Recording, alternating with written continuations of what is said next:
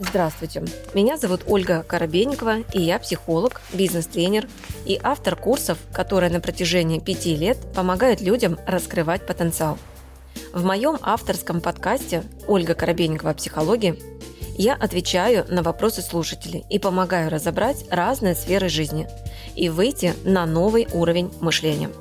Подписывайтесь на мои социальные сети, где вы найдете еще больше полезной информации – Ссылки я оставила в описании подкаста. Сегодня у нас с вами тема э, «Как перестать бояться эфиров, э, выступать, э, работать на камеру и так далее». Вот. Ну и все как обычно. Сначала мы разбираемся в сути этого вопроса, и потом дальше уже будем говорить про психологические аспекты. Что такое камера? Во-первых, камера — это обезличенная энергия. То есть можно сказать, что это как э, что-то неодушевленное, когда я должен разговаривать прежде всего с неодушевленным предметом, а, и при этом подразумевать, что то, что я скажу этому неодушевленному предмету, услышит весь мир навсегда. Это то, что невозможно будет э, отречься от этого. Это то, от чего нельзя будет отказаться. То есть особенно если вы, предположим, да, ведете прям прямой эфир, и вы что-то сказали, это что-то, оно все равно будет зафиксировано. И потом может использовано быть э, ну, совершенно в разных целях.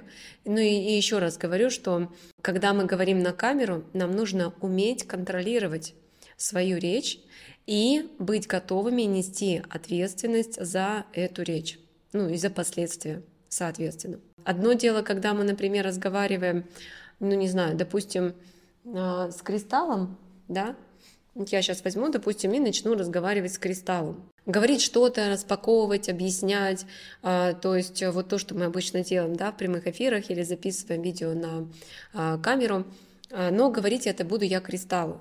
И кристалл это как бы как энергия, да, как неодушевленный предмет. Это запомнит? Да. Запишется? Да. Но способен ли будет другой человек эту информацию считать с этого кристалла. То, что я этому кристаллу рассказала, э, то поле, которое я передала, способен ли будет другой человек это прочитать. Ну, если у него будут способности, то в некоторой степени да. Но все равно это будет э, через его призму, ну, как-то искажено. А вот если мы говорим про то, что записано на камеру, и слыш, слышит уже другой человек, но это все равно как бы, да, контакт-контакт, уже человек-человек. И это однозначно об этом узнает весь мир. И в зависимости от того, насколько человек бы, э, готов, что то, что он скажет, узнает весь мир, при том, что в том числе те люди, которых, может быть, я бы не хотел, чтобы они об этом знали. Может быть, я бы не хотел, чтобы они это слышали. Они это тоже могут услышать. Вот в зависимости от того, насколько я открыт миру, то, что у меня в голове, то, как я это вижу, то, как я это чувствую, вот ровно настолько а, будет эта психологическая открытость. Писать на камеру, вести прямые эфиры там и так далее. Особенный страх выступать на камеру, записывать что-то а, есть у тех людей, чье мнение и точка зрения очень сильно не соответствует коллективному полю, мнению толпы. И чем больше человек осознает, что его точка зрения, видения не соответствует мнению толпы, тем больше в нем появляется страхов, связанных с тем, что а какова будет реакция, а как они это воспримут, а как они это поймут, а поймут ли они то, что я хотел на самом деле сказать. И выходом из этого страха является одно — умение чувствовать. Это называется говорить на языке слушателя. Не на своем собственном языке. Например, предположим, вы врач. Да, понятно, что аудитория врачей это тоже поймет то, что вы хотите сказать. Но если вы врач и вас слушает сантехник, то те термины, а, которые вы употребляете, сантехнику будут непонятны. И для того, чтобы то, что ты хочешь сказать как врач, было понятно сантехнику, Нужно опуститься на уровень его восприятия, его языка, его сленга и говорить на его языке. А иногда это бывает сложно. Ну, например, вот учитель в школе, допустим, да, он же тоже старше возрастом, он тоже больше знает, он тоже что-то больше э, осознает там, да. А ученик это вообще вот первоклассник, который совсем недавно только говорить-то научился. Не то, что э, что-то понимать и в чем-то разбираться. И учителю нужно опуститься на язык этого первоклассника и говорить на его языке. Этот навык легко тренируется в отношениях между матерью и ребенком. Вот, допустим, вот Владимиру сейчас, да, почти два года, а, и то, как ты можешь опуститься на уровень восприятия двухлетнего ребенка этого мира, будет говорить, насколько ты сможешь быть с ним, насколько ты сможешь донести до него то, что ты хочешь, насколько ты сможешь донести. Допустим, а, Владимир взял в руки пузыречек а, с микроэлементами и рассыпал эти микроэлементы, рассыпал эти витаминки. Вот, а, и Тимур ему говорит, Владимир, собери, пожалуйста. Владимир вот так сжался и не собирает. Даже наоборот, агрессия. Владимир, собери, пожалуйста. Снова агрессия. Снова непонимание. А при этом взрослому важно, что хочет взрослый. Взрослый хочет, чтобы ребенок научился за собою убирать то, что он раскидал. Но донести это и воспитать в нем это нужно на языке ребенка, потому что ребенок искренне не понимает, а для чего порядок, а что это вообще такое. Он живет в мире волшебства, он живет в мире сказки. Я присоединяюсь к этой беседе и Владимиру говорю, Владимир, собери, пожалуйста, витаминки, это их домик. Вот эта вот баночка, это их домик. Витаминкам сейчас холодно, они оказались без домика, они оказались на улице. Им сейчас холодно, собери их, пожалуйста, верни их обратно в домик и положи их спать. Закрой крышку и положи их спать, они очень устали. Владимир с улыбкой берет эти витаминки, складывает их в бутылочку, закрывает крышечку и передает. Или, например, игрушки, допустим, да, разбрасывает. Можно заставить. Собери игрушки. Порядок должен быть. Можно так. А можно сказать, что у них домик, они хотят спать, у тебя же вот есть кроватка, у них тоже есть свое место, положи их, пожалуйста, спать. Они не уснут, им будет очень тревожно там и так далее. И вот это про то, что э, это тренируется на самом деле э, через ребенка, через собственных детей. И вот насколько взрослый способен, ну как бы снизойти до уровня ребенка, чтобы донести до него то, что он хочет в нем воспитать, тренируется в наших изначально э, детско-родительских отношениях, изначально в семье. Получается, что на камеру успешно работают те люди, которые могут снизойти с высоты своего восприятия, своего профессионализма, своего профессионального сленга – которые могут, э, их эго позволяет снизойти с этого и начать говорить на языке всей публики. Ну а учитывая, что наш эфир, нашу, наше выступление могут слышать люди разных профессий, разного возраста, разного уровня осознанности, то, что понятно всем, это язык ребенка, это понятно всем, язык народа, это понятно всем. Ну, потому что мы все оттуда произошли, из детства. Получается, что нам, чтобы качественно, чтобы уметь это делать, нам нужно больше общаться с детьми и выстраивать э, гармоничный уровень взаимоотношений с маленькими детьми. Вот прям вот с нулевиками, да, вот ребенку там год-два, у него очень ограниченный словарный запас, у него очень чувствительность, то есть он интонацию чувствует, любую интонацию, он может слово не понимать, но он чувствует интонацию, которая туда вложена. И ребенок тогда будет взаимодействовать с тобою, когда туда вложена любовь, когда туда вложено сострадание, когда туда вложена эмпатия, тогда ребенок будет с тобой взаимодействовать, и он готов все что угодно тогда для тебя сделать. Получается, что любой специалист любого профиля, а если он отработал эту тему у себя в семье и нашел гармоничный контакт с собственным ребенком, ну, если ребенка не было, то, может быть, с чужим ребенком, да, если он отработал эту историю, значит, у него будет все успешно получаться выступать э, на камеру, записывать какие-то видеоролики, вести прямые эфиры, значит, у него все будет хорошо. Но если с собственным ребенком конфликтность, э, непонимание, там, ну, какие-то вот эти вот несостыковки, если собственным ребенком вот эта тема, тогда не получится. И поэтому очень часто я вижу любых специалистов, неважно, кто это там, массажист, психолог, консультант, кто бы это ни был, а, когда я понимаю, что это в основном мама в декрете, и она очень длительное время находится в декрете, она проходит этап снизойти со своего взрослого возраста до сознания ребенка, чтобы научиться доносить, доносить сложные вещи на простом языке.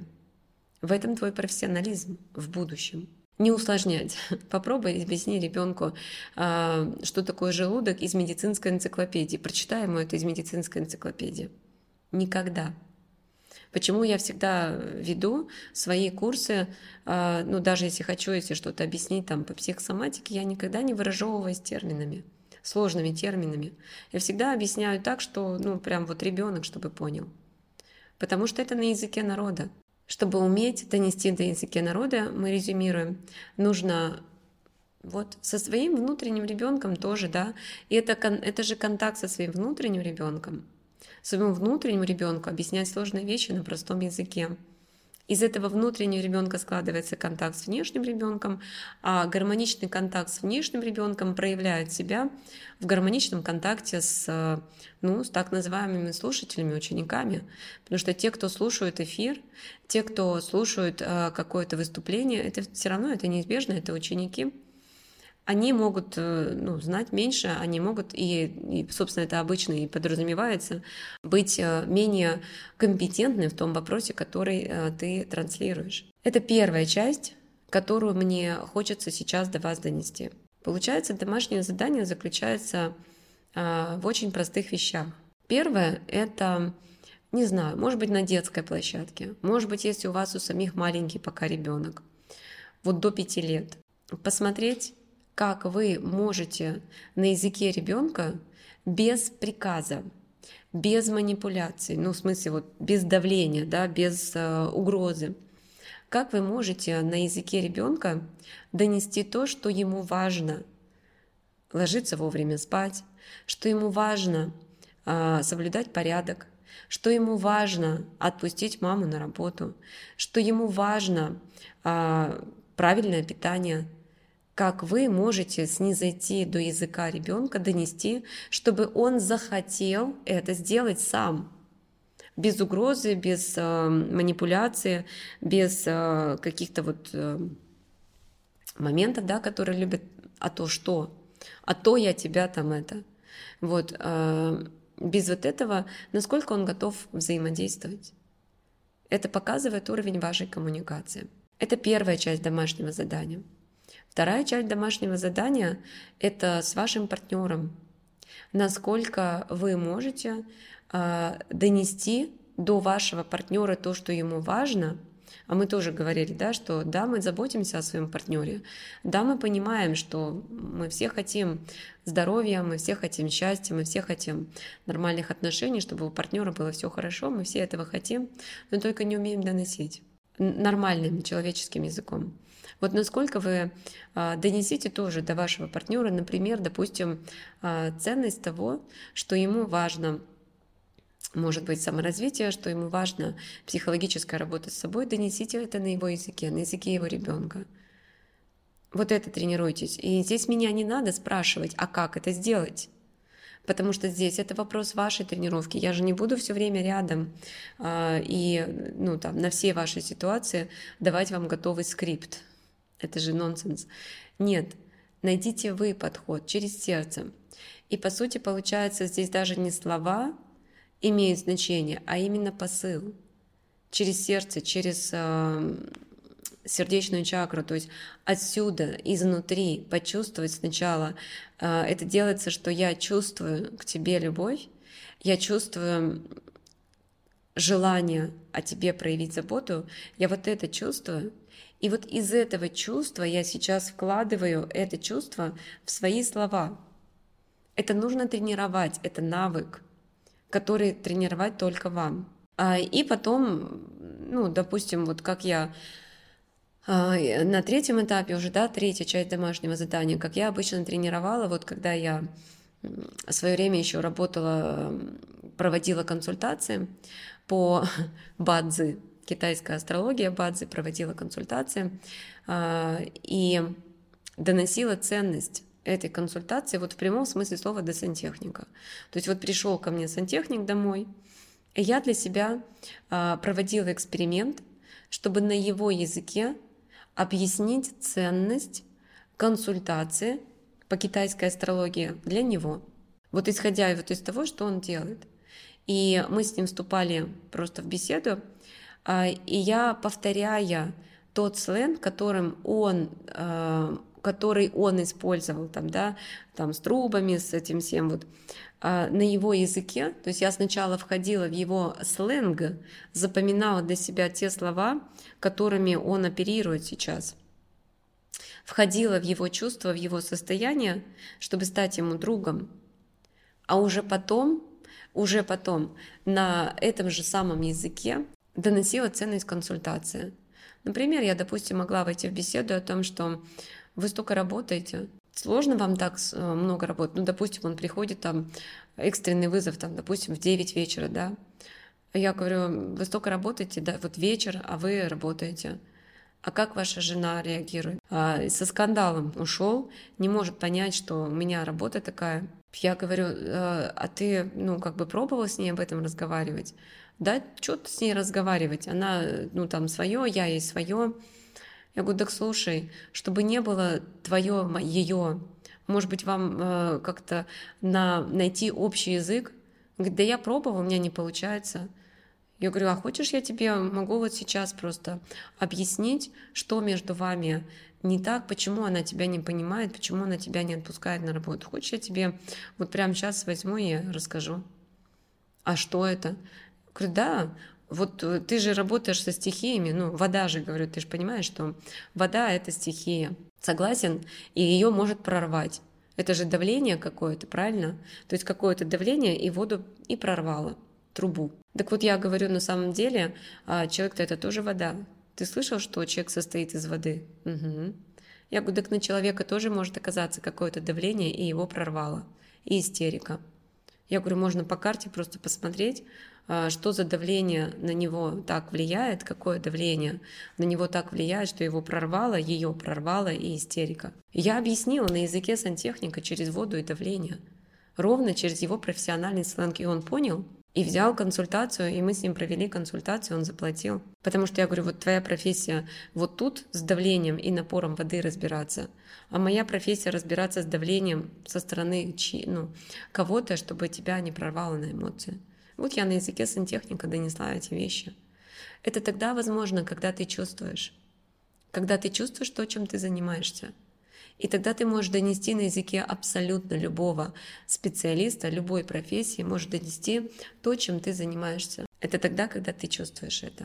Это снова к вопросу интуитивного восприятия своей профессии. Когда у тебя не узкая, а именно широкий взгляд на свою профессию, когда ты это осознаешь. То есть третий пункт — это потренироваться, донести до специалиста вообще не вашего профиля, вообще от слова совсем не вашего профиля, а ценность того, что вы делаете, и попробовать ему продать то, что вы делаете. Да, я понимаю, что это вызов, но это возможно тогда, когда вы можете снизойти до сантехника. И это возможно, когда вы уважаете труд любого человека. То есть, когда это спокойно воспринимается, тогда вы это можете донести 100%. Если есть негативное восприятие какой-либо профессии, тогда сложно с ней. С уровня, там, не знаю, руководителя, с уровня там такого-то до уровня вот такого звена. Это все вопросы эго. Да, это очень интересный эксперимент, абсолютно точно. Это как минимум интересно, понаблюдать за собой. И самое главное, еще раз говорю, и развитие. В этом же ваше развитие. разной вашей субличности, да, важ, ну, разной вашей социальной роли. Социальная роль мамы, социальная роль жены, социальная роль профессионала – это же разная ваша социальная роль. И в разных э, социальных ролях выступаете и просто объясняете это. Это вот так, коммуникация. И тогда вам будет очень легко проводить эфиры, потому что, э, ну, вы понимаете, прямой эфир, там вопрос из зала может поступить от человека абсолютно любой э, системы мировоззрения, религии, там, профессии, возраста, э, ситуации. Это просто непредсказуемая вещь. Абсолютно непредсказуемая вещь. Э, само собой, как бы подготовиться ко всем таким возможным вопросам это невозможно. Но тогда, когда вы начинаете тренировать этот навык, как я уже говорила, э, я вот себе даю установку, это все мои дети. Это дети. Вот на детском языке объясни это так, чтобы было понятно даже ребенку. Поэтому мне очень часто говорят, что мои курсы слушают дети. И слушают, и им нравится. Да, потому что я стараюсь объяснять материал на языке ребенка. Ну и самое главное, чтобы он легко запоминался, и чтобы вы могли пересказать очень просто этот, э, ну, то, что вы услышали любой там подруге, другу и все остальное. Те, кто говорят очень сложным языком, э, это вопросы эго. То есть это, знаете, как, а, это для избранных информация. Ты, короче, не врач, поэтому нет, я с тобой разговаривать даже не буду. Это для избранных информация. Вот когда вы поймете, что э, любая наша профессия, она не для избранных, она для всех. Мы, собственно, в любой профессии со всеми работаем. И тогда не будет вот этого целевая, там, не целевая аудитория. Тогда этого не будет, и тогда будет, в этом и будет тогда расширение. Мы же понимаем, что последствием того, что вы проводите эфиры какие-то, что вы что-то записываете на камеру, возможно, сторисы, возможно, что-то, последствием этого является расширение вашего поля. Но вы должны быть к этому готовы внутри себя, расшириться, чтобы это было иначе. С вами была Ольга Коробейникова в авторском подкасте «Ольга Коробейникова. Психология». Ставьте оценки, подписывайтесь на подкаст на удобной для вас площадке, чтобы не пропустить новый выпуск. Душевного вам спокойствия и берегите себя.